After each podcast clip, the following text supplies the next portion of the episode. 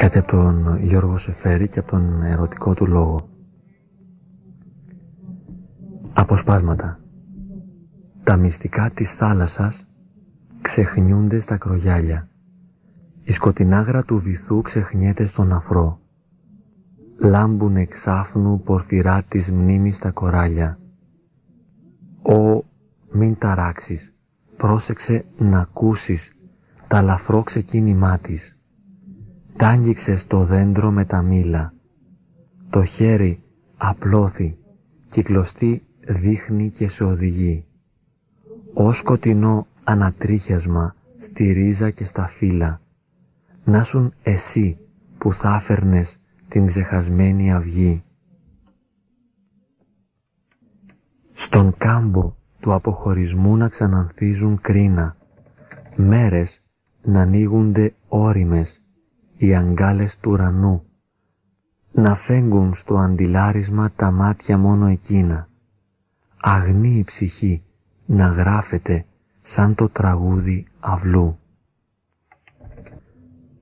Ως σκοτεινό ανατρίχιασμα στην ρίζα και στα φύλλα, πρόβαλε ανάστημα άγρυπνο στο πλήθος της σιωπής. Σήκωσε το κεφάλι από τα χέρια τα καμπύλα, το θέλημά σου να γεννεί και να μου ξαναπείς τα λόγια που άγγιζαν και σμίγαν το αίμα σαν αγκάλι.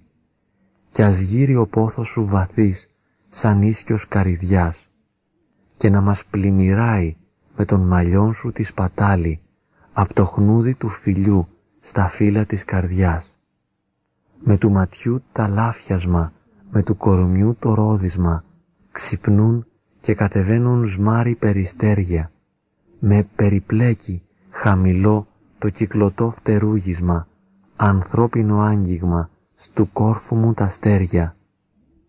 Λες κι είχα αναστηθεί γυμνή σε μια παρμένη θύμηση, σαν ήρθες γνώριμος και ξένος ακριβέ μου, να μου χαρίσεις γέρνοντας την απέραντη λύτρωση που γύρευα απ' τα γοργά σύστρα του ανέμου. Μες στον καθρέφτη η αγάπη μας πώς πάει και λιγοστεύει, μέσα στον ύπνο τα όνειρα σχολιό της λησμονιάς. Μέσα στα βάθη του καιρού πώς η καρδιά στενεύει και χάνεται στο λίκνισμα μιας ξένης αγκαλιάς. Στην πέτρα της υπομονής προσμένουμε το θάμα που ανοίγει τα επουράνια κι είναι όλα βολετά. Προσμένουμε τον άγγελο σαν το πανάρχαιο δράμα την ώρα που του δειλινού χάνονται τα ανοιχτά τριαντάφυλλα. Ρόδο άλικο του ανέμου και της μοίρας, μόνο στη μνήμη απόμεινες ένας βαρύς ρυθμός. Ρόδο της νύχτας πέρασες, τρικύμισμα πορφύρας, τρικύμισμα της θάλασσας. Ο κόσμος είναι απλός.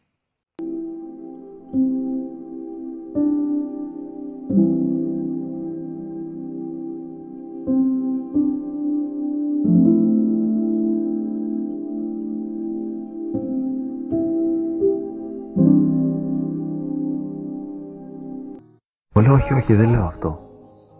Δεν έχω τέτοια προοπτική και σκέψη και πρόθεση να πω ότι τα παιδιά να κάνουν έρωτα και να έχουν σχέσεις. Δεν θέλω να πω αυτό. Δεν πειράζει που γίνονται παρεξηγήσεις, μη στεναχωριέστε, αφού εγώ σας λέω ότι όταν έχετε απορίες να πάτε στο πνευματικό σας να τις λύσετε. Εγώ πνευματικός δεν είμαι. Ενύπτω τα σχήρας μου. Φωνήγω όντως εν τη ερήμο, το πολύ. Είναι και κάτι λιγότερο. Όποιος θέλει πολύ σοβαρές απαντήσεις, πρέπει να πάει στο γεροντά του. Έτσι λέει η παράδοση της Εκκλησίας μας, δηλαδή δεν μπορώ να πάρω εγώ ευθύνη.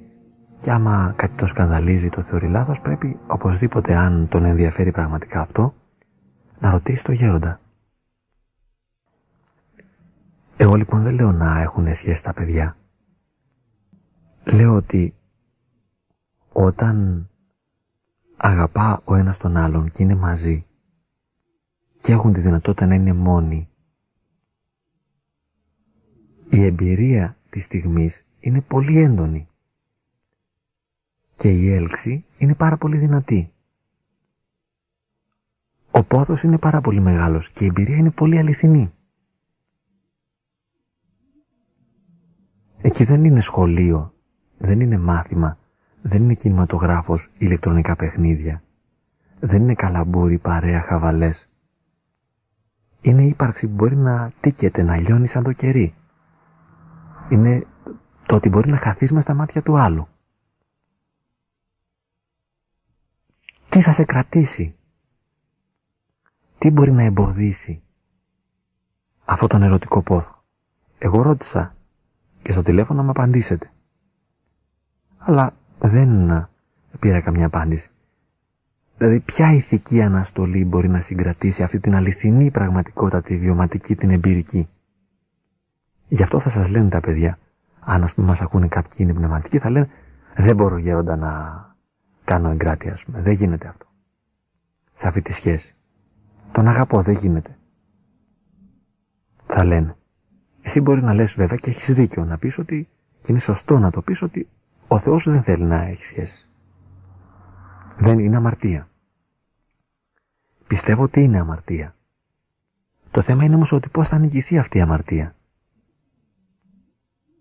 Πώς θα ανασταλεί αυτή η έλξη.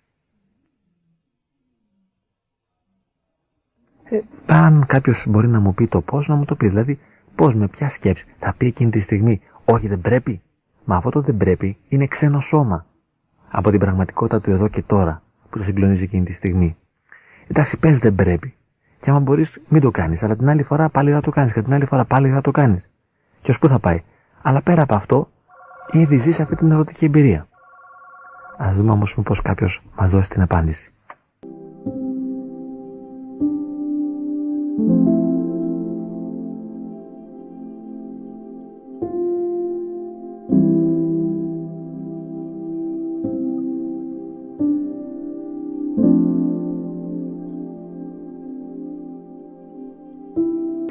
Φίλη ακροάτηρα δεν μας έδωσε απάντηση στο ερώτημα. Λέει απλώς ότι μπορεί να υπάρξει έρωτας χωρίς αρχική ένωση και να είναι ε, δυνατός έντονος. Καμία αντίρρηση και σίγουρα είναι πάρα πολύ όμορφα και το δεχόμαστε.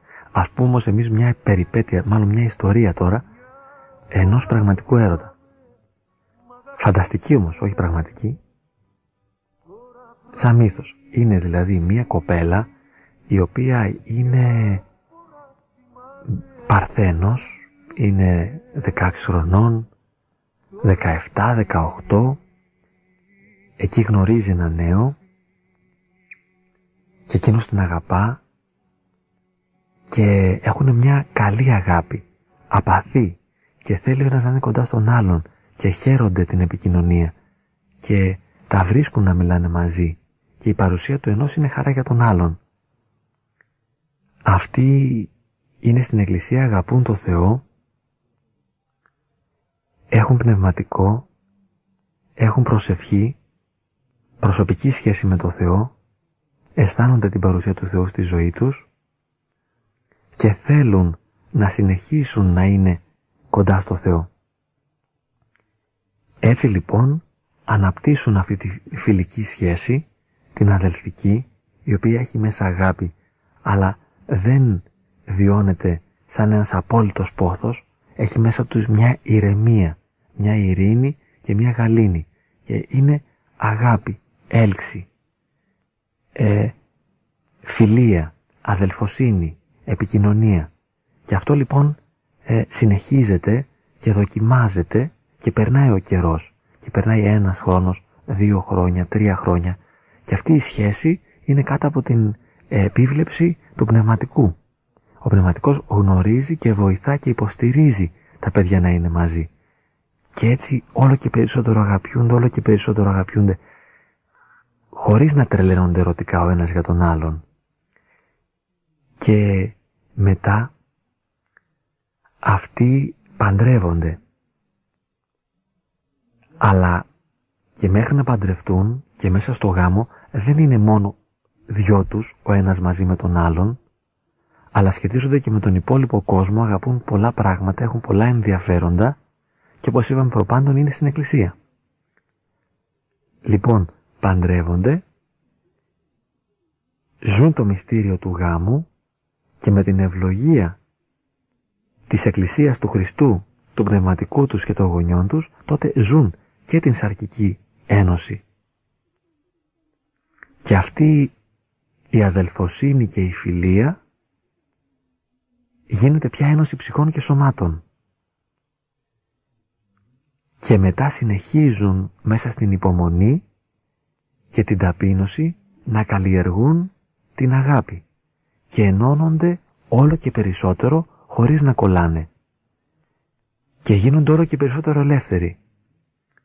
Ο ένας γίνεται η ελευθερία του άλλου και όμως ζουν μαζί και σπάζει η ατομικότητά τους και δεν αισθάνονται πια ότι είναι ξεχωριστοί άνθρωποι.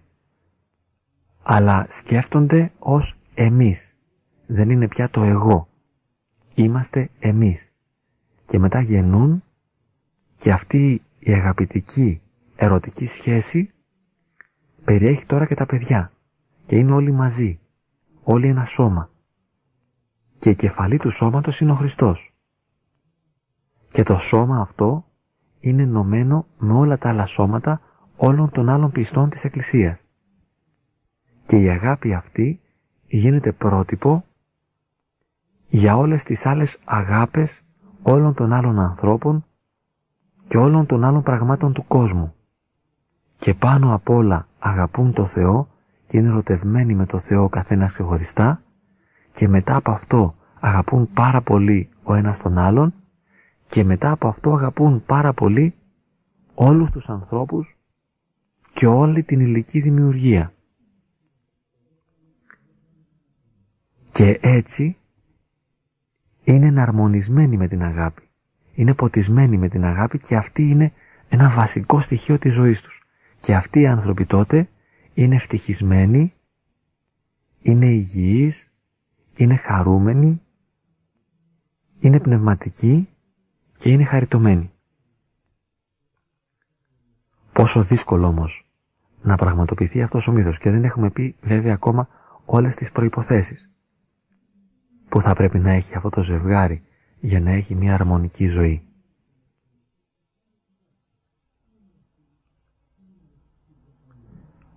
Το σπουδότερο απ' όλα όμως είναι να μην ξεχάσουμε το Θεό από την ιδιωτική σχέση και να μην την ζήσουμε αποκλειστικά.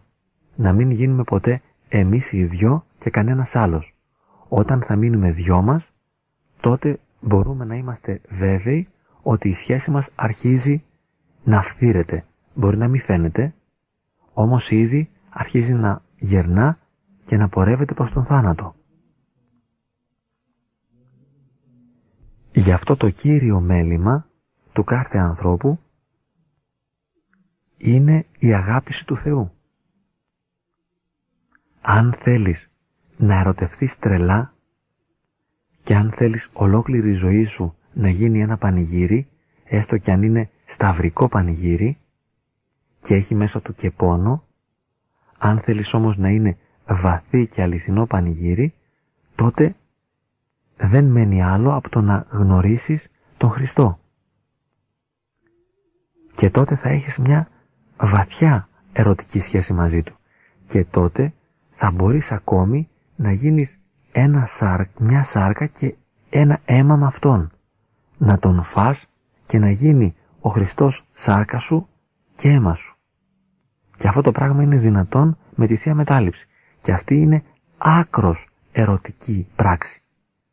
Υπερβαίνει την ερωτική φαντασίωσή σου του να φας τον άλλον. Γιατί αν φας τον άλλον που τον αγαπάς πάρα πολύ και θέλεις να τον βάλεις μέσα σου για να τον κατέχεις ολοκληρωτικά, αν έτσι τον πάρεις τον άλλον μέσα σου, θα τον καταστρέψεις. Και σίγουρα δεν γίνεται.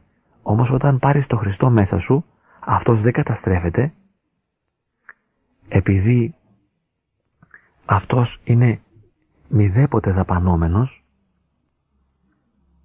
γι' αυτό λοιπόν δεν παθαίνει τίποτα, αντίθετα σε θεοποιεί και σε τελειοποιεί. Να λοιπόν ποια είναι η ύψιστη ερωτική πράξη του ανθρώπου. Η ύψιστη ερωτική δυνατότητα της ανθρωπινότητος. είναι η Θεία Μετάληψη. Έρωτας άλλου είδους. Αλλά κατά πολλά ομόλογος με τον ανθρώπινο έρωτα. Γιατί λοιπόν στερούμε αυτή την δυνατότητα από τον εαυτό μας και γιατί δεν την φανερώνουμε με το λόγο και τη ζωή μας σε όλους αυτούς που είναι γύρω μας. Και γιατί θέλουμε απλώς να είμαστε πιστοί σύζυγοι και καλοί και να είμαστε μόνο αυτό. Το θέμα είναι να είμαστε θεωμένοι σύζυγοι.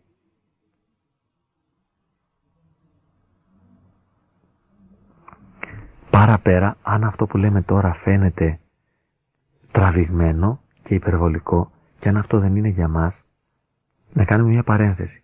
Αν το πολύ δεν είναι για μας, ούτε το λίγο είναι για μας. Γιατί η πνευματική ζωή δεν μπορεί να βασιστεί στα λίγα. Δεν μπορεί να υπάρξει μικρή πνευματική ζωή. Δεν μπορεί να είσαι ο λίγον χριστιανός, χριστιανός με ολίγη ζάχαρη. Αυτά είναι μόνο για τον καφέ. Στην πνευματική ζωή δεν γίνεται. Ή θα είσαι ή δεν θα είσαι.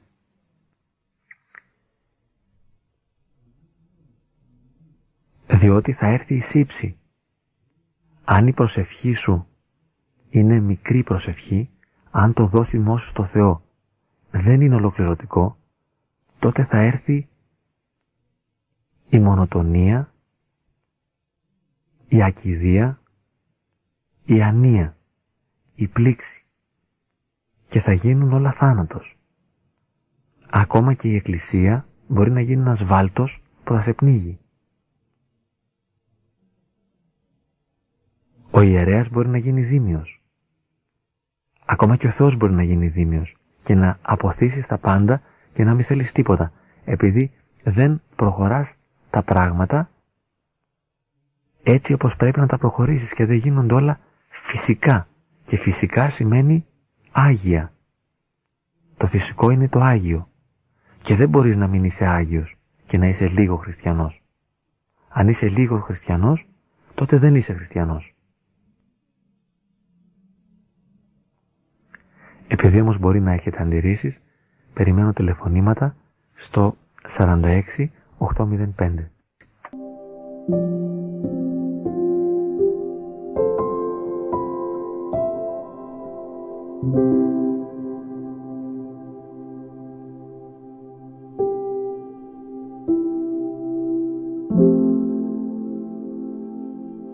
Ολοκληρωμένες και σφαιρικές απαντήσεις δεν μπορώ να δώσω στα τηλεφωνήματα και δεν έχω και την πρόθεση αυτή να απαντήσω εξαντλητικά σε ένα θέμα, ούτε να πείσω, ούτε να βγάλω συμπεράσματα συγκεκριμένα.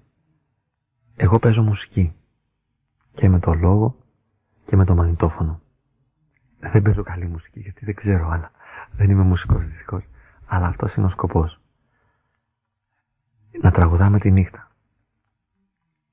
Τραγούδι είναι τώρα τι περιμένεις από τραγούδια. Πολλά πράγματα. Τι να κάνουμε για αυτή την αγάπη. Πώς μπορούμε να τη ζήσουμε. Πώς μπορούμε να φτάσουμε σε αυτά τα επίπεδα. Αν θες να ζήσεις τον ανθρώπινο έρωτα, καλύτερα παράτατα, μην το κάνεις. Άστα, κάνε κάτι άλλο. Μην ξεκινήσεις να μπεις από το λούκι, δηλαδή τώρα να αγαπήσεις πολύ έναν άνθρωπο, διότι θα φέρει πολύ πόνο και δεν αξίζει μάλλον τον κόπο. Καλύτερα να τους αγαπήσεις όλους τους άνθρωπους πάρα πολύ. Όλους πάρα πολύ. Ένας μοναχός στο Αγιώρος που αγαπούσε πολύ όλες τις γυναίκες, τις παράτησε και έγινε μοναχός. Αφού τις θέλω όλες, λέει, θα τις αφήσω όλες. Δεν γίνεται. Δεν μπορώ να πάρω μία, θέλω όλες. Είχε πει λόγο. Αργό και αυτός είχε πει ένα λόγο. Να αγαπείς τη γυναίκα. Άμα είσαι έφηβος και θέλεις κάντο. Τώρα, άμα έχεις ε, πονέσει ήδη και έχεις καταλάβει κάποια πράγματα και έχεις οριμάσει, μην μπερδεύεσαι σε λανθασμένες προοπτικές. Μην μπει σε αδιέξοδα. Αδιέξοδα. Άμα είσαι μέσα ήδη τι να κάνουμε τώρα, είσαι μέσα, δεν μπορείς να βγεις. Αλλά αν δεν έχεις μπει ακόμα μην μπεις. Για να ενεργοποιηθεί μέσα στο πνευματικό έρωτας, μην την ψάχνεις καθόλου. Τα πράγματα εκεί είναι πιο απλά. Δεν πιάνονται. Είναι πάρα πολύ απλά για να τα πιάσει ο λόγος. Άστα να αραίουν τα πράγματα. Καλό είναι να έχει πονέσει κανείς πολύ και να έχει απογοητευτεί. Αν έχεις πολλή απόγνωση και αισθάνεσαι αποτυχία, αυτό είναι καλό σημάδι για τον πνευματικό έρωτα. Σημαίνει ότι μπορείς να γίνεις περισσότερο δεκτικός. Είναι να σου σπάσει λίγο η μαγιά, ο τσαμπουκάς, να μην έχεις πολύ εγώ στη μέση.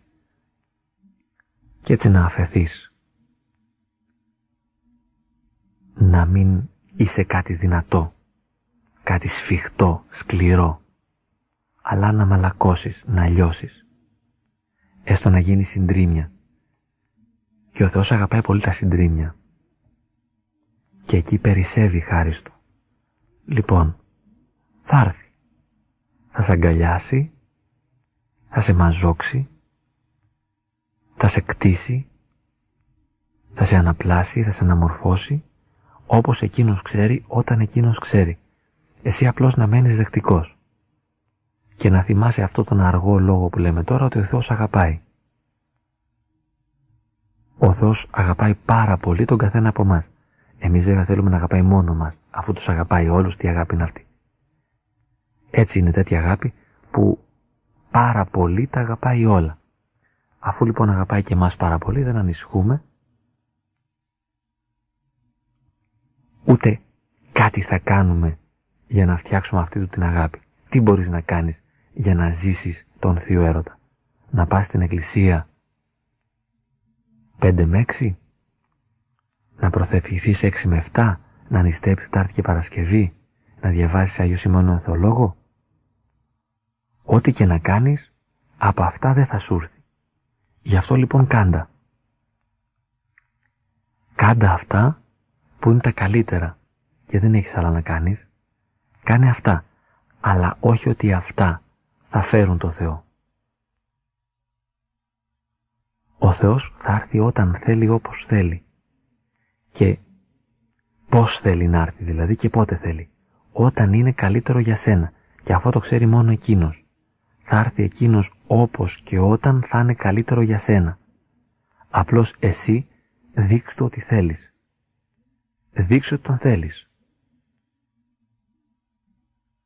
Φέρσου σαν την κοπέλα δηλαδή, τη σεμνή, που όταν την κοιτάνε είναι ντροπαλή, δεν κοιτάει, αλλά με κάποιον τρόπο μυστικό θα δείξει ότι δέχεται.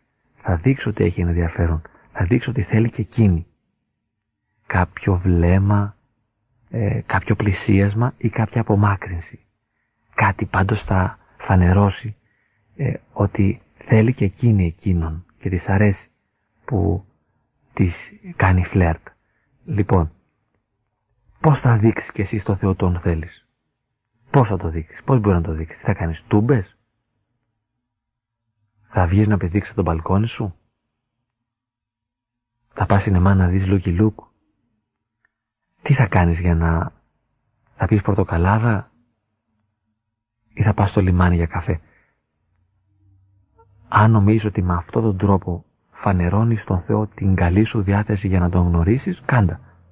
Αν νομίζεις όμως ότι διαβάζοντας Άγιο Σιμώνιο Εθολόγο ή πηγαίνοντας στον Εσπερινό ή στη Θεία Λειτουργία ή μέσα από την εξομολόγηση στη Θεία Μετάληψη και την προσευχή πιο έντονα δείχνεις το Θεό ότι τον θέλεις, τότε κάνει αυτό. Δείξου λοιπόν με κάθε τρόπο ότι τον θέλεις και αυτός θα έρθει όπως και όταν θέλει και ξέρει και θα σε επισκεφθεί και θα φανερωθεί μέσα σου και θα ζήσει μέσα σου και τότε εσύ που θα τον νιώσεις να είναι σάρκα από τη σάρκα σου και αίμα από το δικό σου αίμα και να είναι ένα με σένα και εσύ να είσαι ένα με αυτόν, τότε δεν θα μπορείς να αμφισβητήσεις και να αμφιβάλλεις και τότε θα έχεις γεύση αναπαύσεως. Αν και σίγουρα θα είναι μόνο μια γεύση, η πρώτη καραμέλα. Θα μπορεί να γίνει μια πολύ καλή αρχή για να συνεχίσεις μετά την σταυροαναστάσιμη πορεία που θα σε οδηγήσει στον Θεό.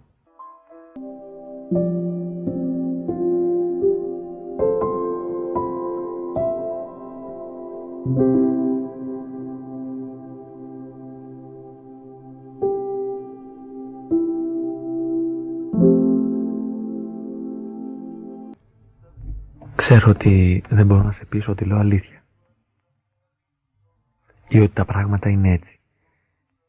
Και έχεις δίκιο που αμφιβάλλεις και δεν τα δέχεσαι. Αυτό είναι πάρα πολύ όμορφο. Γιατί αν τώρα δεχόσουν αυτό που σου λέω εγώ, εύκολα, έτσι και κάτι άλλο θα μπορούσες εύκολα να το είχες δεχτεί και αυτό. Και γιατί να δεχτείς το ένα και όχι το άλλο. Και που ξέρεις εσύ ότι είναι έτσι όπως το λέω και ότι δεν είναι αλλιώς δεν θα το βρεις ποτέ. Γι' αυτό κάνει αυτό που αισθάνεσαι και αυτό που νιώθεις και αυτό που είναι αληθινό για σένα. Αλλά άμα ο πόνος που νιώθεις είναι αληθινός και αυθεντικός, τότε εγώ σου δίνω ένα απλό μήνυμα. Ότι υπάρχει αυτός που θέλει να αγκαλιάσει τον πόνο σου και να τον πάρει. Υπάρχει αυτός που σε αγαπάει. Εσύ δεν το ξέρεις. Εγώ όμως το λέω. Μπορείς να ερωτευθείς αληθινά και βαθιά. Και μπορείς να αναπαυθείς μέσα από αυτόν τον έρωτα και να βρεις χαρά αιώνια. Και αυτός ο έρωτας μπορεί να σε φτάσει μέχρι τη νίκη του θανάτου. Μπορεί να σε στείλει μέχρι την αιωνιότητα. Και μπορεί να σε κάνει ολόκληρο φως. Στο είπα εγώ και εσύ δεν το πίστεψες και έκανες καλά που δεν το πίστεψες. Αμά όμως είσαι κάπως χαμένος ή άμα σ' αρέσει να ρισκάρεις ή άμα την ψάχνεις τότε κάνε ένα πείραμα και άρχισε λίγο να προσεύχεσαι. Οι πατέρες λένε ότι χρειάζεται ένας σκαμνάκι ψηλό όσο μια παλάμη, 20 πόντους περίπου. Κάτσε στο σκαμνάκι και πάρει μια στάση εμβρίου. Το κεφάλι αριστερά λυγισμένο να κουμπάει στον ώμο στη θέση της καρδιάς και έτσι άρχισε να αναπνέεις αργά. Και όταν εισπνέεις να λες μέσα σου «Κύριε Ιησού Χριστέ, Ιε του Θεού. Και όταν εκπνέεις, να λες μέσα σου, ελέγησόν με τον αμαρτωλό. Λέγει αυτό χωρίς να το καταλαβαίνεις. Χωρίς να ξέρεις τι είναι. Χωρίς να ξέρεις πού θα σε φτάσει, πού θα σε οδηγήσει. Άμα δεν έχεις σκαμνάκι, ψηλό 20 πόντους δεν πειράζει. Μπορείς να βάλεις ένα τούβλο ή ένα στρώμα ή ένα μαξιλάρι. Άμα δεν θέλεις, κάτσε απλώς σε μια καρέκλα ή όρθιος. Απλώς σταμάτησε τις κινήσεις του νου σου και άρχισε να συγκεντρώνεσαι στην αναπνοή. Εισπνέοντας, λες «Κύριε Ιησού Χριστέ, Ιε του Θεού». Εκπνέοντας, ελέησόν με τον αμαρτωλό. Και αν θέλεις, μπορείς να συγκρατήσεις την αναπνοή σου στο πρώτο μέρος, δηλαδή όταν θα πεις «Κύριε Ιησού Χριστέ, Ιε του Θεού». Σε αυτό το σημείο σταματάς την αναπνοή. Περιμένεις 4-5 δευτερόλεπτα και μετά εκπνέεις και λες «Ελεησόν με τον αμαρτωλό». Κύριε Ιησού Χριστέ, Ιε του Θεού, ελέησόν με τον αμαρτωλό. Άρχισε να επαναλαμβάνεις αυτό, όχι επειδή αυτός το λέω εγώ, αλλά επειδή αυτό είναι η προσευχή που προτείνει η παράδοση της Εκκλησίας μας, άρχισε να το λες, να δούμε τι θα γίνει. Και άμα το πεις πέντε λεπτά και τίποτα δεν γίνει, Μην το ξαναπείς. Και άμα κάτι λίγο γίνει, ξαναπες το. Ή άμα θέλει να ξαναδοκιμάσεις, πες το πάλι μία φορά. Και αυτό θα είναι μία ερωτική πρόκληση. Είναι ένας τρόπος για να γίνεις δεκτικός. Είναι ένας τρόπος για να πεις το ναι. Ναι, σε θέλω. Έλα να φανερωθείς και να ζήσεις μέσα μου. Αυτό είναι μια καλή αρχή. Αν το έχεις κάνει στο παρελθόν και μετά σταμάτησες, ξανακάνω.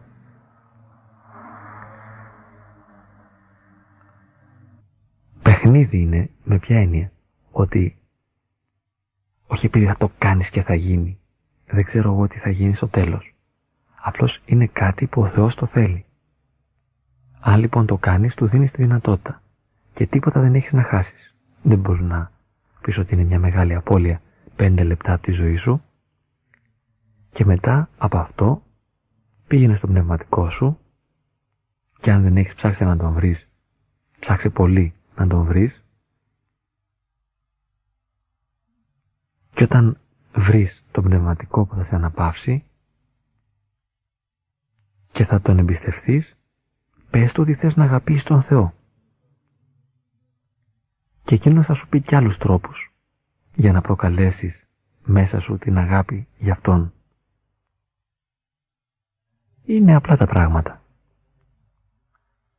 Απλώς έχουμε διαστραφεί. Γι' αυτό μίλαγα με ένα παιδί πριν δύο μέρες που του έλεγα κάποιες αλήθειες που εγώ τις θεωρώ δεδομένες. Και είναι αλήθειες. Αυτός όμως μου λέγε τι λες τώρα και φώναζε και κλονιζόταν και διαμαρτυρόταν έντονα και παραξενευόταν πάρα πολύ που του έλεγα αυτά τα πράγματα. Αν είναι δυνατόν μου λέει να κάνω αυτά που μου λες. Έπεσε από τα σύννεφα το παιδί. Λέω έτσι, αυτά που είναι φυσικά, αυτού μου του φαινόντουσαν τρέλες. Μου λέει τρέλες είναι αυτά που μου λες. Λοιπόν δεν πειράζει. Αφού αυτά που η Εκκλησία μας λέει είναι τρέλες, ας τρελαθούμε και εμείς. Μήπως προχωρήσουμε έτσι προς την σωτηρία μας. Και γίνουμε σόοι, δηλαδή ολοκληρωμένοι και τέλειοι άνθρωποι.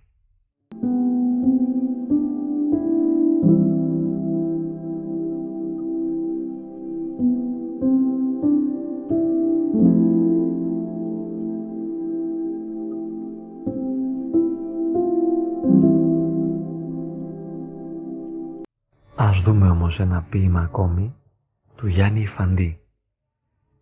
Ένας άγγελος χόρεψε, χόρεψε και έσβησε, αφήνοντας αυτή τη στάχτη ανάμεσά μας και το ρέμα στερεμένο σαν πουκάμισο φιδιού μέσα στις πέτρες και ο βράχος καπνισμένος θαρείς και κράτησε τον ίσκιο μιας φωτιάς ή αυτού του αγγέλου.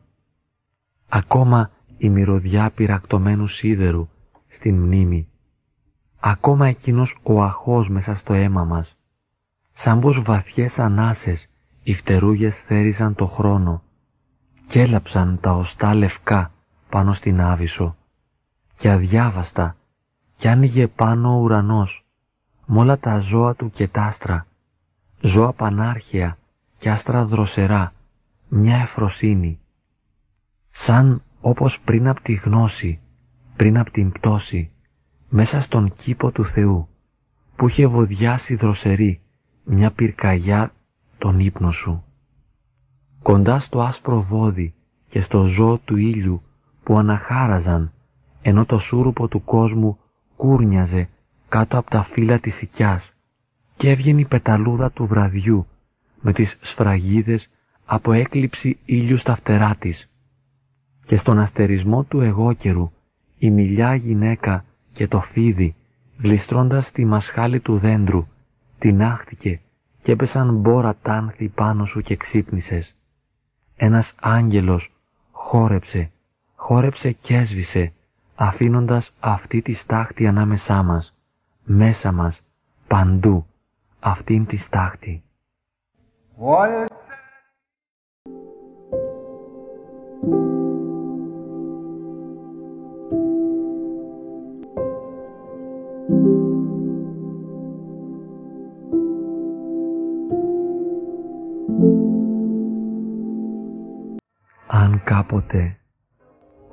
Οι Άγιοι Πατέρες πολεμούσαν μόνο την βίαιη, την όδη έκφραση των παθών. Ίσως σήμερα τα πράγματα είναι λίγο διαφορετικά. Δεν είναι μόνο από τη μια μεριά το πάθος έστω το σεξουαλικό και από την άλλη η πνευματική ζωή.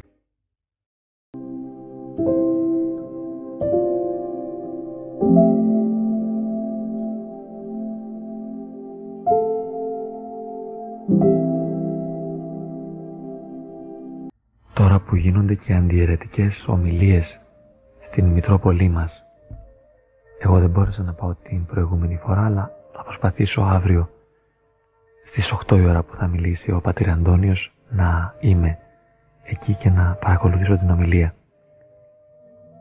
Αλλά σκέφτομαι πάλι και πάλι ότι ο αντιαιρετικός αγώνας είναι η αγιότητα. Και σήμερα που ο λόγος ξεψύχησε πόσο έχουμε ανάγκη την ζωντανή αλήθεια. Εγώ θέλω να δω τους Αγίους, θέλω να δω τους Αγίους. Θέλω να τους δω, να τους πιάσω, να τους μυρίσω. Δεν θέλω να ακούσω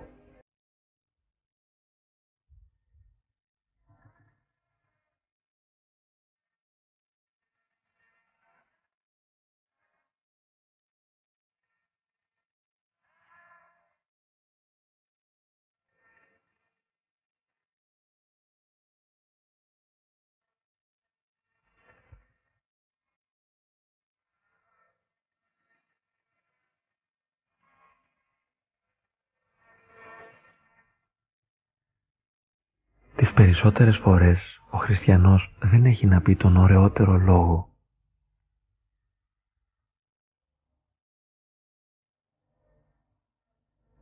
Άρα δεν μπορεί να στηριχθεί πάνω στο λόγο για να πείσει. Γιατί κι αν πείσει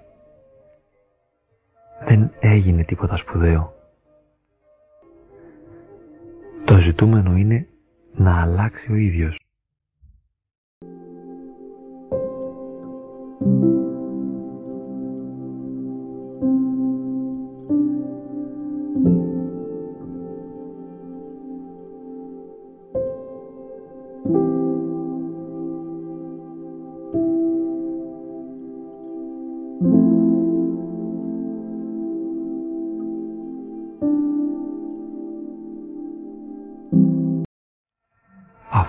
Αφού τονίσουμε πάλι ότι το καλύτερο που έχουμε να κάνουμε είναι να τα δώσουμε όλα στο Χριστό και να Τον αγαπήσουμε μέχρι σε σχάτων με όλη μας την καρδιά, την ψυχή και τη διάνοια, να πούμε ότι αν εσύ θέλεις να αγαπήσεις έναν άνθρωπο, κάντο εν Χριστό.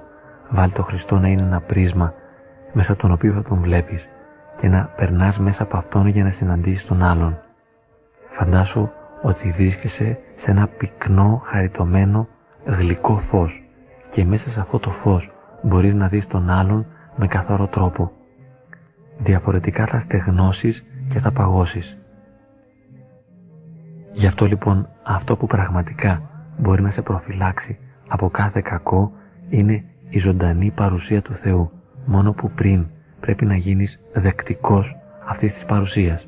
Και θα δούμε τώρα πώς έχει εμπειρία του Θεού ένας ανώνυμος μοναχός στο βιβλίο το που μας περιγράφει μια τέτοια εμπειρία που έχει τον τίτλο «Νύψη και προσευχή» εκδόσεις Ορθόδοξη Κυψέλη. «Νύψη και προσευχή» ανωνύμου.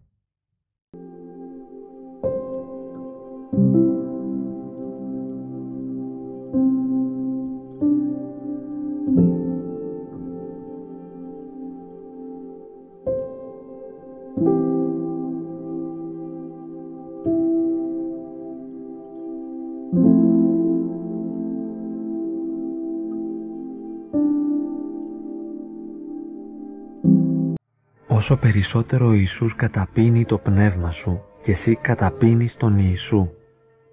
Τόσο περισσότερο η εσωτερική θέρμη αυξάνεται, η αγάπη φλογίζεται, ο πόθος επεκτείνεται, η καρδιά σκυρτά, ο Ιησούς είναι ο δημιουργός σου, σε έπλασε από το μηδέν, ο Ιησούς είναι ο σωτήρας σου, ο φίλος, ο πατέρας, ο αδελφός σου, ο Ιησούς είναι ο νυμφίος σου. Με την αδιάλειπτη προσευχή του Θείου Ονόματος νιώθεις ότι από τώρα εισέρχεσαι στον νυμφώνα Του, εν τες λαμπρότηση των Αγίων Του. Κι όσο περισσότερο η καρδιά σου τον καλεί και τον ζει μυστικά εντός της, τόσο ο Θείος Έρος την πληγώνει εφρόσινα με τα γλυκά του βέλη. Η ερωτευμένη με τον Χριστό ψυχή αναζητά με κόπο και αγωνία τον νυμφίο της έως ότου να τον βρει. Και βοά επί κήτην ενιξήν εζήτησα ον ηγάπησα εζήτησα και ούχα εύρων αυτόν. Εκάλεσα αυτόν και ούχ υπήκουσέ μου. Αναστήσομαι δίδι ευχής επιπονοτέρας ίσως ευρεθήσετε μη ο εν το παντί το δεόν και του παντός έξω χορταστήσομαι εν το οφθήνεμι την δόξαν αυτού.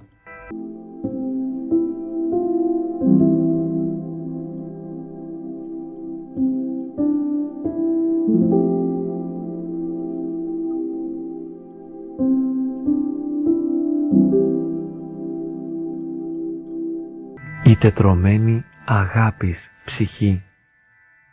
Διψάει για τον Κύριο και όσο τον αναζητεί τόσο τον αγαπά. Και όσο τον αγαπά τόσο τον διψάει. Και όσο τον διψάει τόσο τον αναζητεί.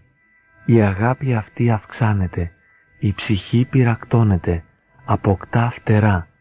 Ο νους εχμαλωτίζεται από θείον έρωτα, η καρδιά πάσχει πάθος ανέκφραστο, γλυκύτατο, τυραννικό, ειδονικό, αγωνιώδες.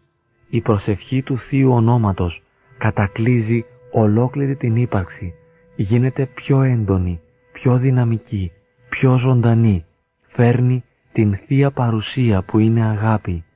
Όλα τότε μέσα της και έξω της τα ουράνια και τα επίγεια, τα αισθητά και τα όρατα, τα βλέπει ο οφθαλμός της ψυχής, η αίσθηση η πνευματική, τα βλέπει να κινούνται, να κατευθύνονται προς ένα σκοπό, την αγάπη του Θεού. Εκείνος είναι ο εραστής και η ψυχή ιερωμένη. Η ψυχή βγάζει κραυγές ερωτικές σαν αυτές. Έθελξα με Χριστέ και ηλίωσας το θείο σου έρωτη. Πού είσαι Κύριε και επιμένει ζητούσα κατά το άσμα ασμάτων των ηγαπημένων νυμφίο της. Αφήνει όλα τα κτιστά για να φτάσει τον όντα που βρίσκεται μέσα στον γνώφο της αγνωσίας και στρέφεται προς εαυτήν την ψυχή.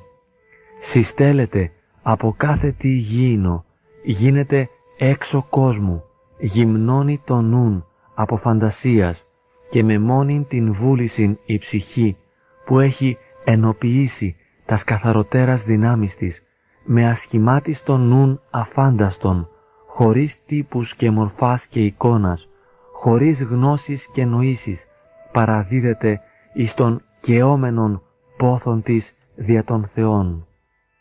Εκεί συμφορά, σκορπίσαμε την αγάπη μας σε χίλια δυο άλλα πράγματα, την κομματιάσαμε σε άπειρες αγάπες, σε αμέτρητους έρωτες, σε ματαιότητες και βιωτικές μέρημνες, σε επιστήμες και φιλοσοφίες και τέχνες και δεν απέμεινε πια τίποτα, ούτε μια γωνιά για τον Θεό.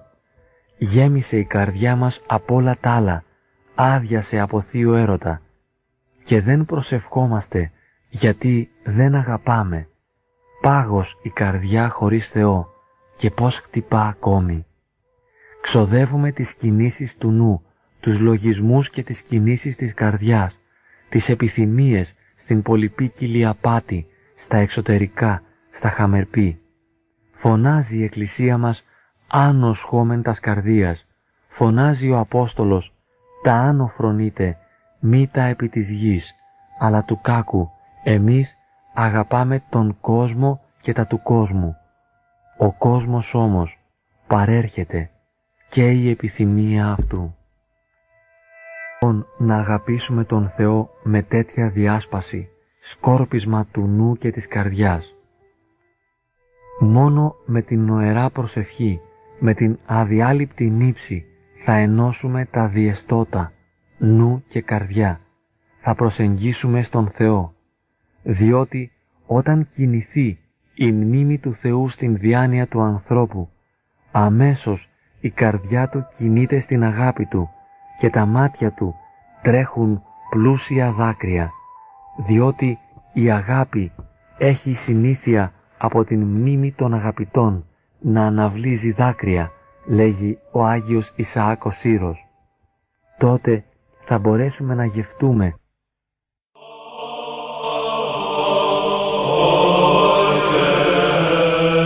Ο Θεός είναι ο μεγάλος αγαπημένος μας. Μας θέλει πάρα πολύ. Το έλεος Του μας καταδιώκει. Η αγάπη του Θεού μας καταδιώκει. Ο Θεός δεν μας αφήνει στιγμή να ησυχάσουμε γιατί πληρεί τα πάντα ασφιχτικά. Ως πανταχού παρόν και τα πάντα πληρώνει, γεμίζει τα πάντα και είναι παρόν κάθε στιγμή στη ζωή μας και ζητά να περάσει μέσα στην καθημερινότητά μας, μέσα στην καρδιά μας, μέσα στο νου μας, μέσα στο σώμα μας και να μας γεμίσει. Και εμείς το αρνούμαστε αυτό, δεν το γνωρίζουμε και ζούμε μια χλιαρή πραγματικότητα, μια ασθενή πραγματικότητα ζωής και χανόμαστε και υποφέρουμε και βρίσκουμε διέξοδο σε χίλια διέξοδα. Εκεί είναι που πορευόμαστε στον ανθρώπινο έρωτα ζητώντας αυτή τη μεγάλη αγκαλιά να μας λυτρώσει από το υπαρξιακό κενό, από το χαμό, από το κενό και θέλουμε να λυτρωθούμε. Αγκαλιαζόμαστε λοιπόν από τα μπράτσα του άλλου, χανόμαστε μέσα στην αγκαλιά του άλλου, μέσα στα μάτια του άλλου, για να γλιτώσουμε, να λυτρωθούμε από την οδύνη του εγκοσμίως υπάρχειν. Το να είσαι στον κόσμο συνεπάγεται οδύνη. Αυτή είναι η καρπή της πτώσεως από τον παράδεισο. Ο άνθρωπος όμως είναι πλασμένος για να ζει στον παράδεισο και η γη είναι παράδεισος αν αναιρεθεί η πτώσης. Η καθημερινή μας πραγματικότητα μπορεί να γίνει παράδεισος αν γκρεμίσουμε από μέσα μας τους τείχους της αμαρτίας. Ο Θεός λοιπόν πολιορκεί συνεχώς την ύπαρξή μας και θέλει να μας καταλάβει. Αν εμείς το επιτρέψουμε, τότε θα αντιληφθούμε ότι Εκείνος ήδη βρίσκεται μέσα μας και ανάβει την φλόγα της καρδιάς μας. Ο Θεός είναι εδώ, είναι παρόν και είναι οδυνηρό και φοβερό να αντέχουμε να ζούμε χωρίς τη δική του παρουσία, χωρίς το δικό του έρωτα. Και ποιος άραγε ανθρώπινος έρωτας μπορεί να βαστάξει και να λυτρώσει την οδύνη μας. Πόσο καιρό μπορεί να βαστάξει αυτή η ένταση, η έξαρση και η έκσταση η ερωτική; Μία μέρα, ένα χρόνο, δέκα χρόνια. Σίγουρα δεν μπορεί να πάει παραπέρα. Παραπέρα μόνο μπορεί να βαστάξει και να διαρκέσει ο έρωτας του Θεού, η αγάπη του Θεού, η οποία είναι άπειρη, αρχίζει από τώρα και δεν τελειώνει ποτέ. Ποτέ δεν τελειώνει η σχέση μας με το Θεό, η γνώση μας με το Θεό. Η εμπειρική αυτή σχέση είναι άπειρη και αέναη. Από δόξεως εις δόξαν πορεύονται οι Άγιοι και αυτό είναι και δικός μας προορισμός να εντρυφήσουμε από τώρα και μέχρι τους αιώνας των αιώνων στην άπειρη αγάπη του Θεού.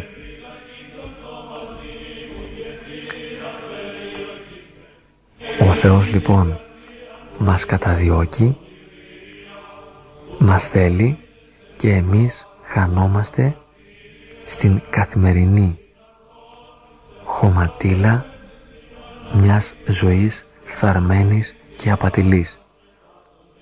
Και ανα, ανακουφίζουμε τον πόνο μας μέσα από τηλεαπτικά σοου, μέσα από φτηνές διασκεδάσεις ή μέσα από άγριους καυγάδες.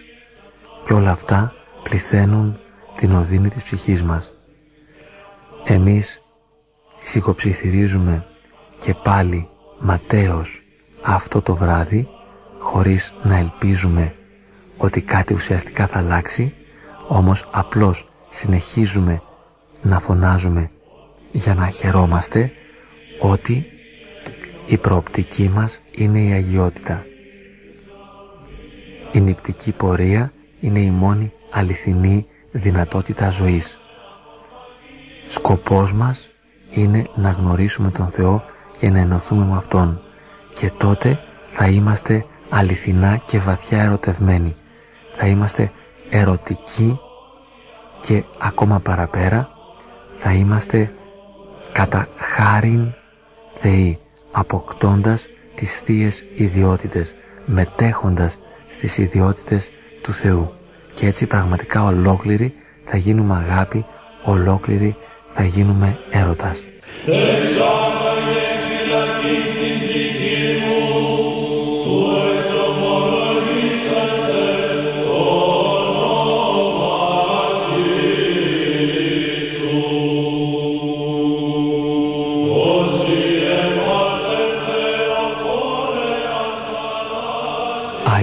Άγιος Σημεώνιος Θολόγος Κι αν σμίξει ο φύση άνθρωπος με τον άφθαρτον εμέ, με τον θαρτόν εμένα ένα από τούτα θα συμβεί. Που να σου πω σκοπεύω ή εμέ θα αλλάξει δηλαδή και άφθαρτο θα με κάνει ή σε φθαρτόν ο άφθαρτος μεταβολή θα πάρει. Κι έτσι ίσως δεν θα αντιληφθώ πως έχει αλλάξει εκείνος και ο ίδιος με μένα έγινε όμως εγώ αν αλλάξω και άφθαρτος γίνω από φθαρτός στον άφθαρτο δεμένος, πώς και να μην το αισθανθώ και με αυτή μου την πείρα να μην γνωρίσω και να δω πως έγινε κάτι άλλο.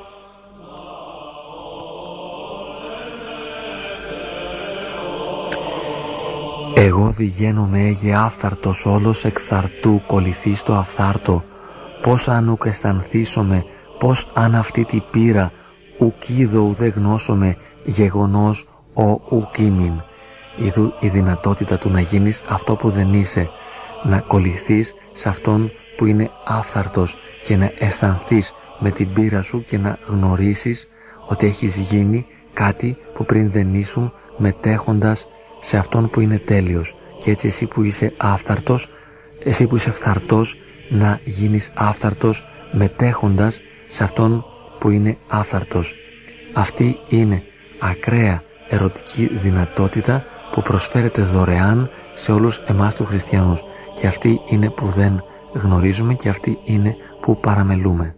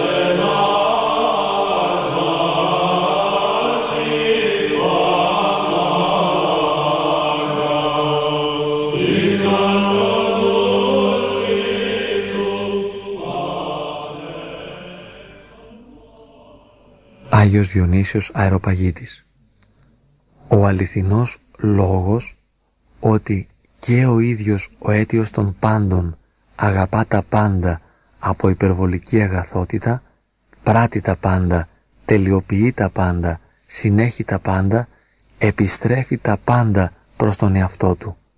Ο δε θείος έρος είναι αγαθός, ανήκει στο αγαθό και αποβλέπει στο αγαθό.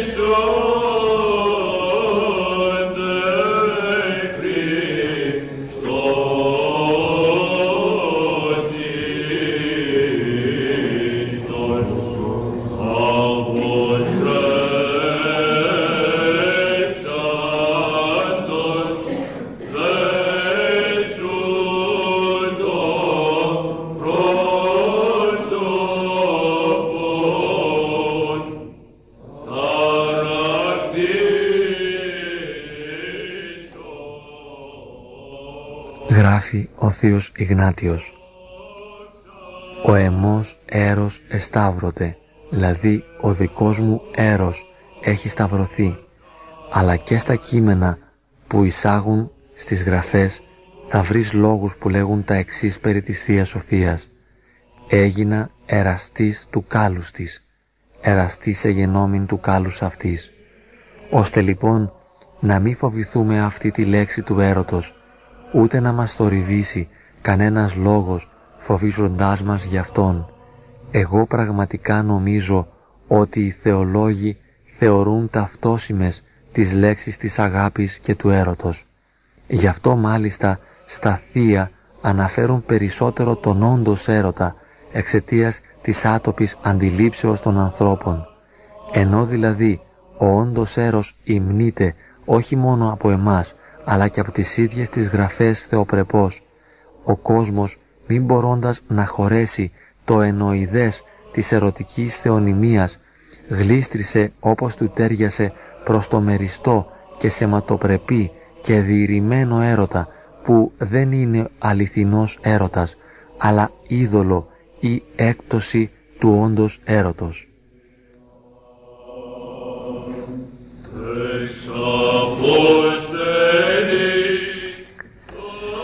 Αυτός ο έρωτας λοιπόν που ζει ο κόσμος ου και στην αληθής έρος, αλίδωλον και μάλλον έκπτωσης του όντως έρωτος.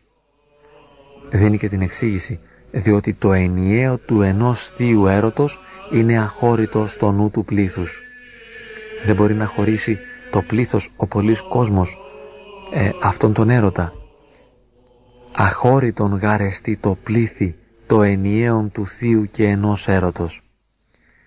Γι' αυτό το όνομα τούτο του έρωτος, αν και θεωρείται από τους πολλούς ως απρεπέστερο, χρησιμοποιείται για την Θεία Σοφία για να ανυψωθούν και να αναστηθούν στη γνώση του έρωτα και έτσι να απαλλαγούν από την αντιπάθεια προς Αυτόν.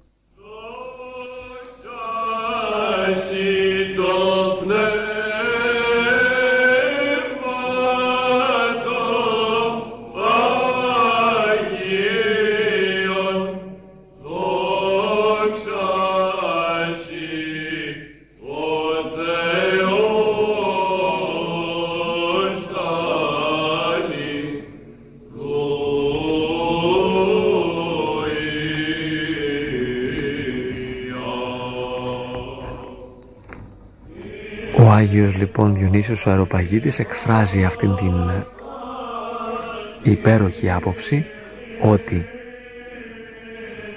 ο έρωτας, ο οριζόντιος, ο ανθρώπινος δεν είναι αληθινός έρωτας αλλά είδωλο και έκπτωση του όντως έρωτα.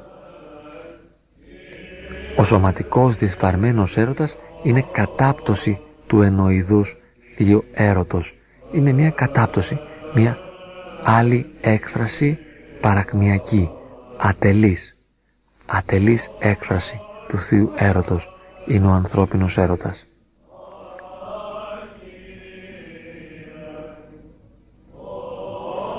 Δεν αναιρείται με αυτό η σημασία του, η λειτουργία του, η αξία του, γιατί είναι μια ακράδαντη πραγματικότητα ο ανθρώπινος έρος. Όμως θέλουμε απλώς να υποδείξουμε ότι είναι είδωλο του όντος έρωτος και κατάσταση εκπτώσεως και όχι εσχατολογική, αληθινή, αυθεντική και άπειρη.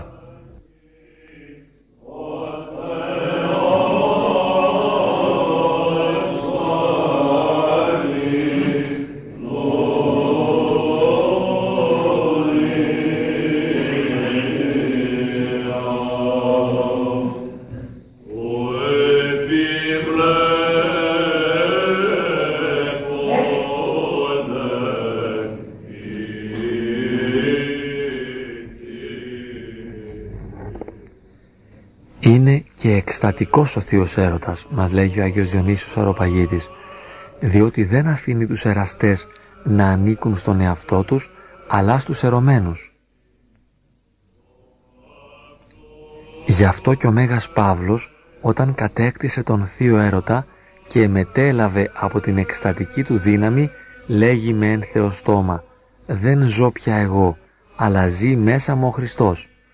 Ως αληθινός εραστής που είναι σε έκσταση προς τον Θεό, όπως λέγει ο ίδιος, και ζει όχι τη δική του ζωή, αλλά τη ζωή του εραστού ως πολύ αγαπητή. Να λοιπόν αυτές οι απτές, ουσιαστικές και βαθιές εσχατολογικές πραγματικότητες της Εκκλησίας μας. Θείος έρωτας, όπου ο εαυτός σου δεν ανήκει σε σένα πια, αλλά στο ερώμενο πρόσωπο και μέσα από την εμπειρία του Αποστόλου Παύλου, ο οποίος κατά τον Άγιο Διονύσιο τον Αεροπαγίτη έχει μεταλάβει από την εκστατική δύναμη του έρωτα και λέει «Δεν ζω πια εγώ, αλλά ζει μέσα μου ο Χριστός». Αυτή είναι μια πραγματικότητα εμπειρική, ότι είναι ο Χριστός ο οποίος ζει μέσα του και δεν μπορεί να διαφοροποιήσει την δική του ύπαρξη από την ύπαρξη του Χριστού. Γι' αυτό και τίποτα πια δεν έχει, τίποτα δεν είναι δικό του, τίποτα δεν κάνει αυτός, δεν υπάρχει ανεξάρτητα από το Χριστό ως κάτι εντελώς διαφορετικό. Επειδή μετέχει στις θείες ιδιότητες και επειδή η προσωπικότητά του έχει διαμορφωθεί παίρνοντας επιρροές ουσιαστικές από τον Θεό, από την Θεία Πραγματικότητα, δεν μπορεί πια να υπάρξει για να λειτουργήσει ως κάτι ξεχωριστό και αυτόνομο. Έχει προσφέρει ελευθέρως την αυτονομία του στο Θεό έχει υπερβεί την ελευθερία του μέσα από την αγάπη, την υπακοή και την ταπείνωση. Έτσι είναι απόλυτα ελεύθερος ως δούλος του Θεού και γίνεται έτσι Υιός του Θεού. Αληθινός εραστής που είναι σε έκσταση προς τον Θεό και ζει όχι τη δική του ζωή αλλά τη ζωή του εραστού. Ζει μέσα του τη ζωή του Θεού όταν αγαπά, όταν ταπεινώνεται, όταν εγκρατεύεται, όταν προσεύχεται, δεν είναι αυτός που ενεργεί κάτι ανεξάρτητα, αλλά ο Θεός ενεργεί μέσα στον Παύλο αυτές τις ενέργειες επειδή ο Παύλος το επιτρέπει. Εάν δεν το επέτρεπε δεν θα γινόταν. Αλλά πάλι δεν είναι κάτι που το κάνει ξεχωριστά μόνος του. Γι' αυτό πια δεν μπορεί να ξεχωρίσει την δική του ζωή από τη ζωή του Χριστού. Είναι ένα πράγμα. Μέσα σε αυτόν ζει, ενεργεί, εργάζεται ο ίδιος ο Χριστός.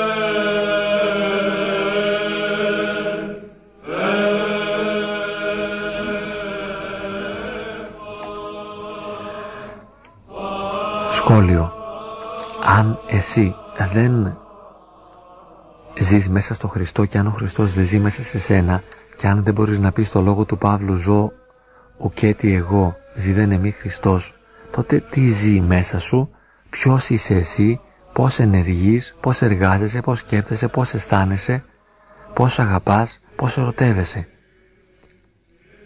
Εάν δεν είναι ο Χριστός αυτός που κάνει όλα αυτά μέσα σου δηλαδή αν δεν είσαι εσύ ο πραγματικός αληθινός άνθρωπος η εικόνα του Θεού η αμόλυντη να λειτουργεί τα πράγματα με τρόπο Άγιο. Τότε ποιος τα εργάζεται; Δεν είναι δαιμονιώδης η συμπεριφορά τα αισθήματα και οι σκέψεις. Δεν βρισκόμαστε κάτω από την επίρρεια των παθών και των δαιμονικών δυνάμεων. Και πώς μπορούμε τότε να είμαστε ελεύθεροι όταν δεν έχουμε χριστοποιηθεί ολοκληρωτικά; Πώς μπορούμε να είμαστε αληθινοί και αυθεντικοί άνθρωποι αφού δεν έχουμε επιτρέψει να σμιλευτεί μέσα μας η εικόνα του Χριστού και να φανερωθεί.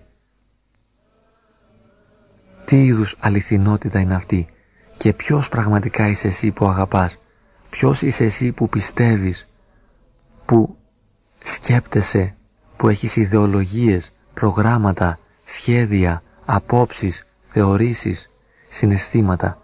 Ποιος είναι αυτός που αισθάνεται, ποιο είναι αυτό το εγώ και τι καθαρότητα μπορεί να έχει αυτό το εγώ. Η αποκάλυψη του αληθινού εαυτού μας μπορεί να γίνει μόνο μέσα από την νηπτική πορεία ως αποκάλυψη του Χριστού στην καρδιά μας. Όταν λέγει ο Απόστολος Παύλος ότι δεν ζω πια εγώ αλλά ο Χριστός ζει μέσα μου, τότε είναι που πραγματικά ζει ο ίδιος ο Απόστολος Παύλος. Τότε γίνεται όντως Παύλος, όταν επιτρέψει να γίνει Χριστός. Αυτή είναι η αληθινότητα του εαυτού μας, ο ίδιος ο Θεός και είμαστε πραγματικά πλασμένοι γι' αυτό. Για να αφήσουμε να αποκαλυφθεί, να ενεργήσει και να ζήσει μέσα μας ο Χριστός και τότε γινόμαστε ελεύθερα πρόσωπα και είμαστε αποδεσμευμένοι από τις κινήσεις των παθών.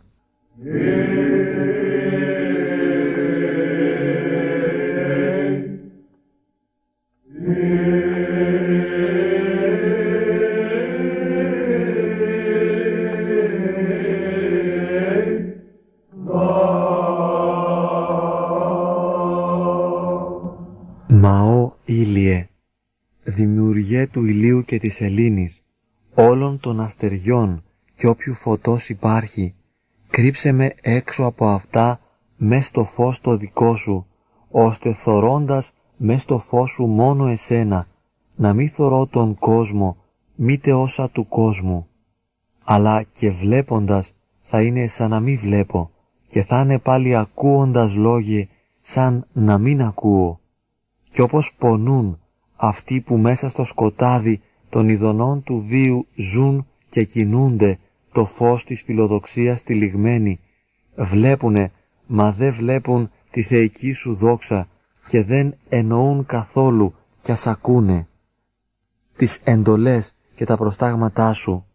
Έτσι κι εγώ μέσα στο φως σου θα είμαι κόσμο μη βλέποντας κι όσα του κόσμου ποιος όταν σίδε κι άστραψαν οι αισθήσεις του από τη δόξα και το θείο το φως σου δεν ένιωσε να αλλάζει ο νους του, τα φρένα και η ψυχή του και δεν αξιώθηκε πανθαύμαστα σωτήρα και αλλιώτικα να ακούει και αλλιώς να βλέπει. Βυθίζεται ο νους μέσα στο φως σου, καταφωτίζεται και αποτελειώνεται σε φως παρόμοιο με τη δόξα σου και ο νους καλείται δικό σου όποιος αξιώθηκε να γίνει φως και αξιώνεται το νου σου τότε να έχει και αχώριστα μαζί σου γίνεται ένα. Πώς να μην βλέπει και να μην ακούει όπως εσύ με απάθεια τα πάντα. Πώς να επιθυμήσει ενώ έγινε Θεός κάτι αισθητό, ρευστό, μα και φθαρτό, ολότελα, είτε δόξα, αυτός που πάνω από όλα ανέβηκε και πάνω από τη δόξα αυτήν που βλέπουμε.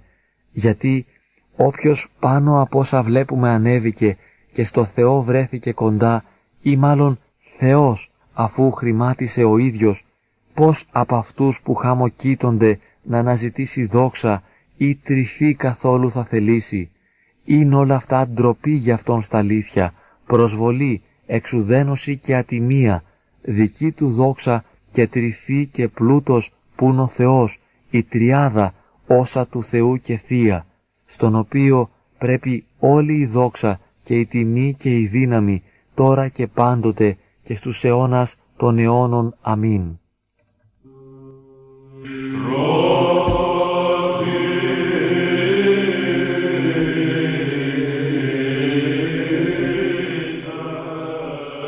Ας δούμε πάλι για λίγο αυτό το κείμενο του Αγίου Σιμεών του Νέου Θολόγου ήλιε ηλίου και σελήνης, αστέρων πάντων και φωτός και παντός άλλου κτίστα, τούτον έξω με κρύψον εν το φωτί σου, ή να μόνον σε βλέπω εν το φωτί σου, κόσμον μη ορό, μη δέτα εν το κόσμο.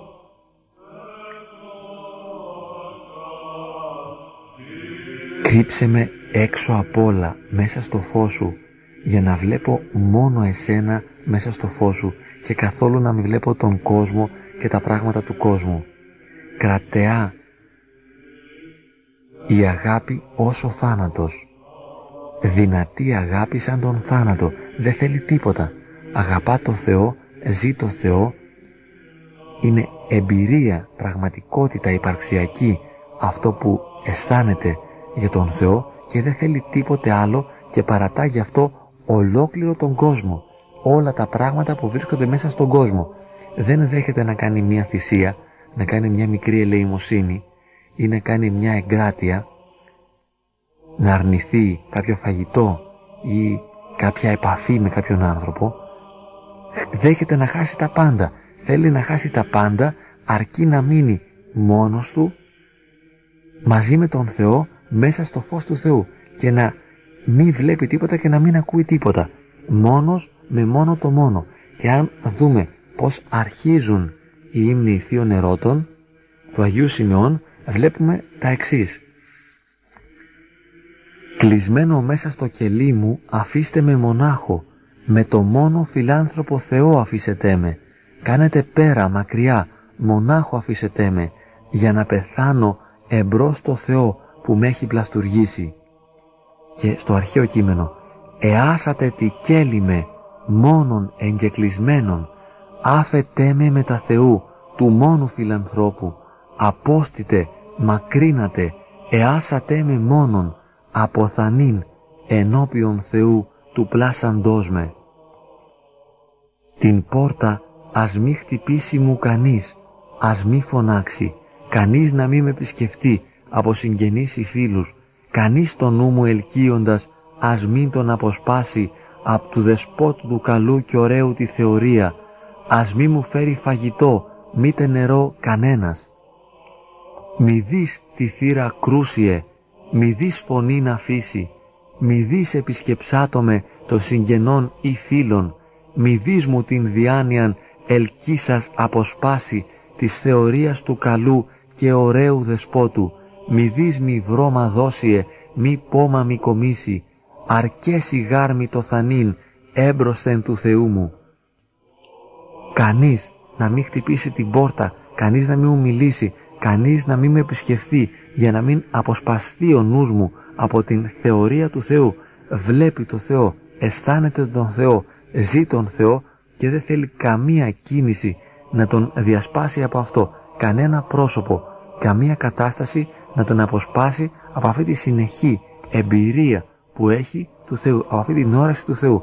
Είναι αρκετό για αυτόν να πεθάνει μπροστά στο Θεό για να εισέλθει έτσι στον χρόνο τον άχρονο, στην διάσταση της αιωνιότητος, να μπει και να ζήσει μέσα στον Θεό και να ενωθεί με Αυτόν ολοκληρωτικά. Για αυτό το λόγο του είναι αρκετό να πεθάνει μπροστά στο Θεό και φοβάται μήπως κάποιος τον αποσπάσει από αυτή τη θεωρία. Και λέγει δεν θέλω πια άλλο να θωρώ το φως αυτού του κόσμου. Δεν θέλει να θωρεί το φως του κόσμου ου θέλω έτη κατηδίν το φως του κόσμου τούτου ουδέ αυτόν τον ήλιον ουδέ τα εν το κόσμο. Ούτε τον ήλιο ακόμα ούτε κι όσα είναι στον κόσμο. Βλέπω γάρ τον δεσπότην μου βλέπω τον βασιλέα. Βλέπω τον όντως όντα φως και παντός φωτός κτίστην. Βλέπω πηγήν παντός καλού, βλέπω αιτίαν πάντων, βλέπω αρχήν την άναρχον, εξής παρήχθη πάντα, βίης ζωούτε και τροφής άπαντα εμπιπλώνται. Ζωή και εμπειρία του Αγίου Σημεών του Νέου Θεολόγου, άρα της Εκκλησίας, ολό όλων των ανθρώπων, άρα και δική μας. Εμείς οι ίδιοι λοιπόν, μέσα από τον Σημεών τον Νέο Θεολόγο, βλέπουμε τον Δεσπότη και μπορούμε να το ζήσουμε και προσωπικά μέσα από την υπτική πορεία της ζωής μας. Ο Άγιος Σημών, ο νέος Θεολόγος, βλέπει τον Θεό και έτσι σπάζει αυτή η απορία ότι ποιος είδε τον Θεό. Ο Άγιος Σημών, ο νέος Θεολόγος, είδε τον Θεό και για τους θεολόγους που μπορεί να σκανδαλιστούν, σίγουρα διευκρινίζουμε και εμείς ότι δεν είδε την ουσία του Θεού, αλλά τις ιδιότητες του Θεού, όχι την ουσία, γιατί Θεόν ουδείς ώρα και πόποτε ως προς την ουσία. Βλέπει όμως τον όντως όντα, φως και παντός φωτός κτίστην, την πηγή παντός καλού, την αιτία των πάντων, την αρχή την άναρχον, από την οποία τα πάντα παρήχθησαν, δις ζωούνται και τροφής άπαντα επιπλώνται. Αυτός είναι ο ζωοδότης, αυτός δίνει τη ζωή. Και αυτόν τον δεσπότη και βασιλέα τον βλέπει και μάλιστα τέσσερις φορές, πέντε φορές, έξι φορές το αναφέρει. Βλέπω γάρ τον δεσπότη, βλέπω τον βασιλέα, βλέπω τον όντως όντα φως, βλέπω πηγήν παντός καλού, βλέπω αιτίαν πάντων, βλέπω αρχήν την άναρχον. Λοιπόν, όποιος δεν βλέπει, σημαίνει ότι είναι τυφλός και χρειάζεται να καθαρίσει τα μάτια του. Η λίμνη του Σιλόαμ είναι εδώ, μπορείς να βαπτιστείς με Άγιο Πνεύμα, υπάρχει εκκλησία, υπάρχουν οι γεροντάδες, υπάρχει η δυνατότητα της προσευχής, υπάρχει η δυνατότητα της νύψεως, της προσοχής των πράξεων και του νου και με την αποφυγή της αμαρτίας, με την αγάπη του Θεού και με τη συνεχή μνήμη του Θεού μπορούμε και εμείς να φτάσουμε στις εμπειρίες του Αγίου Σημεών του Νέου Θεολόγου διότι ο Άγιος Σίμων ο Νέος Θεολόγος λέγει ότι αυτός που δεν έχει δει το άκτιστο φως δεν είναι χριστιανός. Βαρύς και σημαντικός ο λόγος, αλλά μας αρέσει πάρα πολύ. Αυτός που δεν έχει δει το άκτιστο φως, ο λόγος του Αγίου Σιμών, δεν είναι χριστιανός. Ότι τι σημαίνει να είσαι χριστιανός; Τι χριστιανός είσαι δηλαδή; Εξήγησέ μου να καταλάβω. Τι χριστιανός; Τι σημαίνει ότι είσαι χριστιανός; Πιστεύεις στο Θεό; Και τι σημασία έχει αυτή η πίστη για την καθημερινή σου ζωή; Πώς μεταμορφώνεται, πώς αλλάζει και πώς ανασταίνεται η πραγματικότητά σου. Τι πιστεύεις δηλαδή; Είστε ένα Θεό Πατέρα Παντοκράταρα μπουρ μπουρ μπουρ και τι έγινε; Άμα δεν έγινε είναι νεκρή και κενή η πίστη. Δεν σημαίνει τίποτα. Πέταξε τη στα σκουπίδια. Είναι αθεία. Η πίστη υπάρχει μόνο ως έμπρακτη τακτική ζωής. Καθημερινή. Αδιάλειπτη.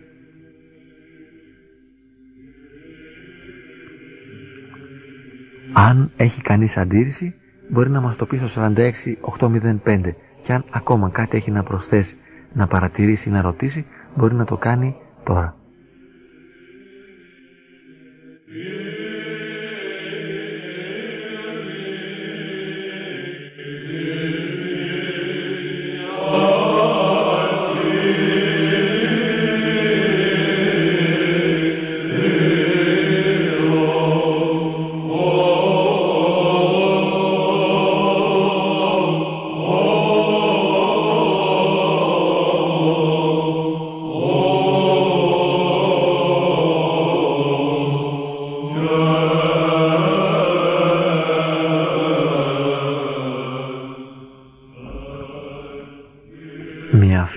Φίλη ακροάτρια κάνει ένα ερώτημα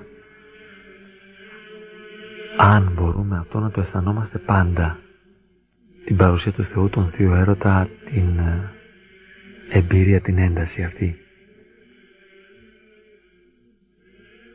Το ερώτημα είναι πολύ ωραίο γιατί ε, φανερώνει την πραγματικότητα των χριστιανών ότι δεν το ζούνε και δεν το ζω ούτε εγώ.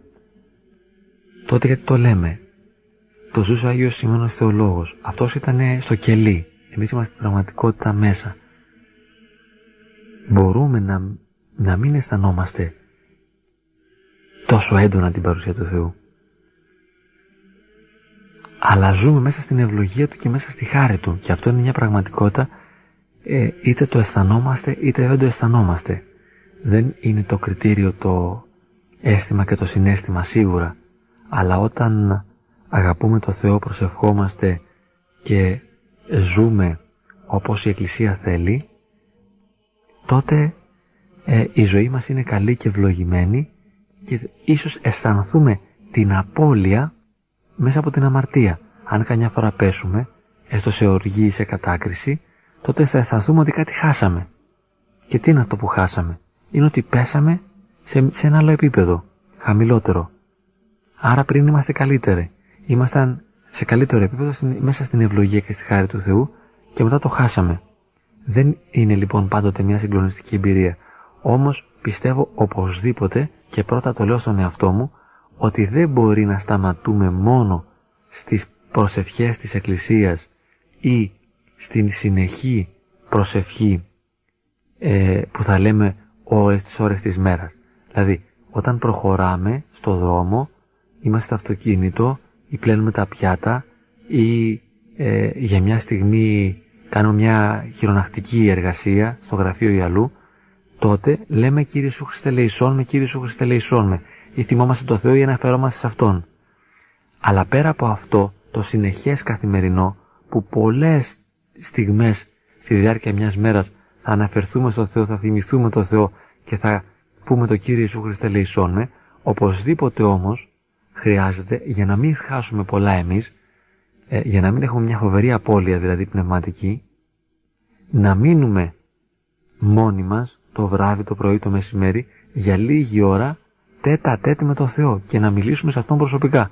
Όπως είπαμε πριν, αν είναι δυνατόν και με τη στάση αυτή των, των πατέρων ε, σε μια στάση προσευχής να, να λέμε το Κύριο Ιησού Χριστέ λεϊσόν με, με ησυχία, συνέχεια. Αυτό θα είναι κάτι πάρα πολύ όμορφο και σίγουρα θα μας δοθεί κάποια ώρα από όλη την ημέρα για να το κάνουμε. Έστω τη νύχτα πριν κοιμηθούμε ή το πρωί μόλις ξυπνήσουμε. Και αν τότε μείνουμε μόνοι μας να πούμε 5 λεπτά, 10 λεπτά, 1 τέταρτο το Κύριε Ιησού Χριστέ λεϊσόν με και να μείνουμε μόνοι με τον μόνο, τότε σίγουρα θα έχουμε πολλά να ωφεληθούμε και θα δώσουμε την δυνατότητα στο Θεό να μας φανερωθεί και ως γλυκύτητα, ως ε, διάβγεια, ως φως, εσωτερική χαρά, ειρήνη, γαλήνη, ανάπαυση και κοινωνία μαζί Του. Είναι κάτι πάρα πολύ όμορφο, ίσως το ωραιότερο που θα είχαμε να κάνουμε και όμως ε, εξομολογούμε ότι και εγώ ο ίδιος για πολύ καιρό το είχα σταματήσει και τώρα κάτι προσπαθώ να κάνω. Αλλά είχα σταματήσει αυτή την προσευχή και αυτό μου κόστησε πάρα πολύ στην πνευματική μου πορεία. Γιατί είναι πραγματικά ε, σαν να χάνεις το καλύτερο. Όπως και ένα άλλο, όταν κάνεις το απόδειπνο και τελειώνεις, δεν χρειάζεται μετά να ανοίξεις το ράδιο ή, να, ή την τηλεόραση ή να κοιμηθείς κατευθείαν. Και βέβαια όποιος θέλει ας το κάνει, αλλά πόσο ωραιότερα θα ήταν το απόδειπνο να είναι μια προετοιμασία για να πούμε αργότερα το Κύριε Ιησού Χριστέ λεϊσόν με. Να κάνει κανείς ας πούμε τρία-τέσσερα κομποσκίνια, κατοστάρια ή για, να, να, το πει για δέκα λεπτά ή για ένα τέταρτο. Κύριε Ιησού Χριστέ ή του Θεού λεϊσόν με, Κύριε Ιησού Χριστέ ή του Θεού λεϊσόν με. Πόσο ωραία δυνατότητα δίνουμε στον εαυτό μας μέσα από την επίκληση του ονόματος του Ιησού, την συνεχή και μάλιστα σε ησυχία, χωρίς να μας διασπάσει κάποιος ή κάτι. Είναι πραγματικά κάτι πάρα πολύ όμορφο και θα δώσουμε πιστεύω στον Θεό τη δυνατότητα έτσι να μας ε, αποκαλύψει κάτι περισσότερο. Αν και ο Θεός αποκαλύπτεται συνεχώς όλη την ημέρα και όλο το 24ωρο. Σίγουρα όμως δεν πρέπει να έχουμε αγωνία για το αν το αισθανόμαστε ή όχι. Άντε να το νιώσω, άντε να το δω. Δεν κυνηγάμε να το δούμε και να το νιώσουμε. Κυνηγάμε ε, την φυγή από την αμαρτία και την πραγμάτωση του Θείου θελήματος και την προσευχή. Τα θετικά πράγματα κυνηγάμε και την αποφυγή της αμαρτίας, όχι όμως την συνέστηση του Θεού. Γιατί έτσι θα πέφταμε σε έναν συναισθηματισμό που θα ήταν ανορθόδοξος και άρα εξωαληθινός. Να, να τη βρούμε δηλαδή, να περάσουμε καλά, να περάσουμε όμορφα. Είναι όμως και θέλημα Θεού κάποια ώρα της ημέρας να την αφιερώσουμε αποκλειστικά και μόνο στον Θεό.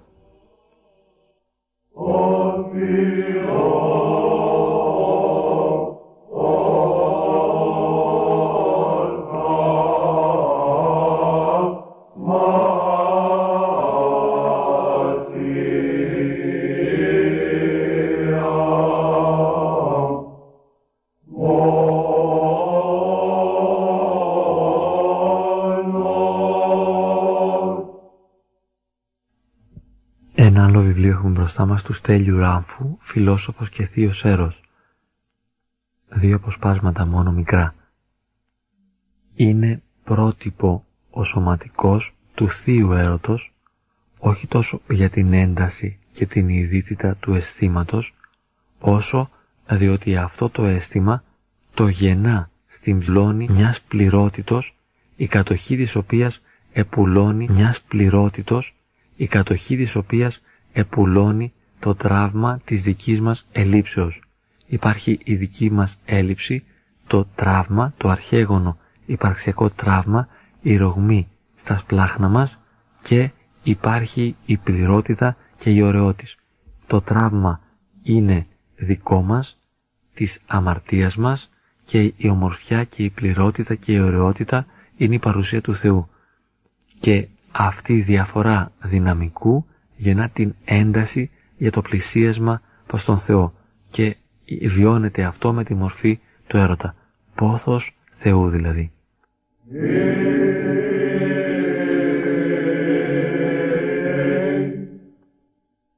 ο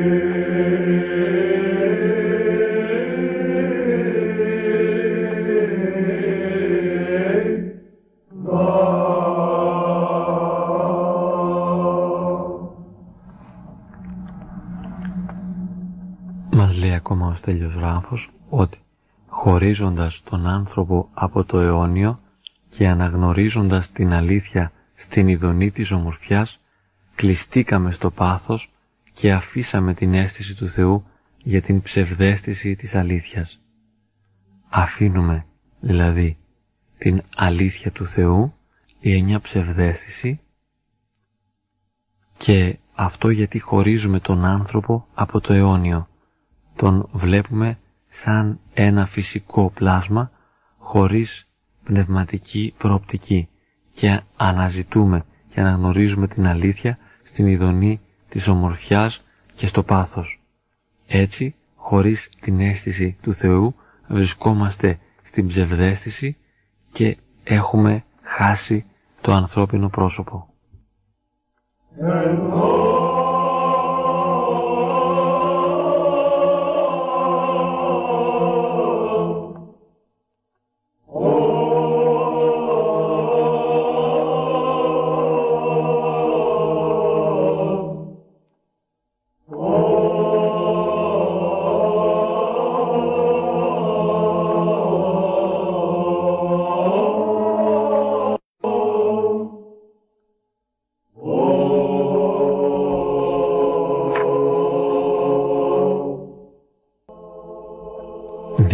Προτάσεις από τον Άγιο Αυγουστίνο.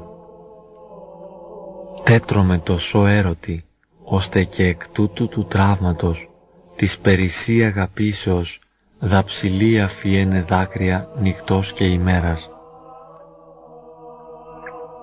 Έχω πληγωθεί από τον έρωτά σου, ώστε και από αυτό το τραύμα της αγαπήσεως για σένα, άφθονα χύνω δάκρυα ημέρα και νύχτα. Ω πηγή της ζωής, πλήρωσόν μου την διάνοιαν από του χυμάρου της τρυφής σου και μέθησον την καρδίαν μου την υφαλή μέθη του σου έρωτος, ώστε επιλάθεστε με τον φρούδων και χθονίων και σε μόνον δινεκός έχειν εν μνήμη. Ω πηγή της ζωής, γέμισε τη διάνοιά μου με την χήμαρο της τρυφής σου και μέθησε την καρδιά μου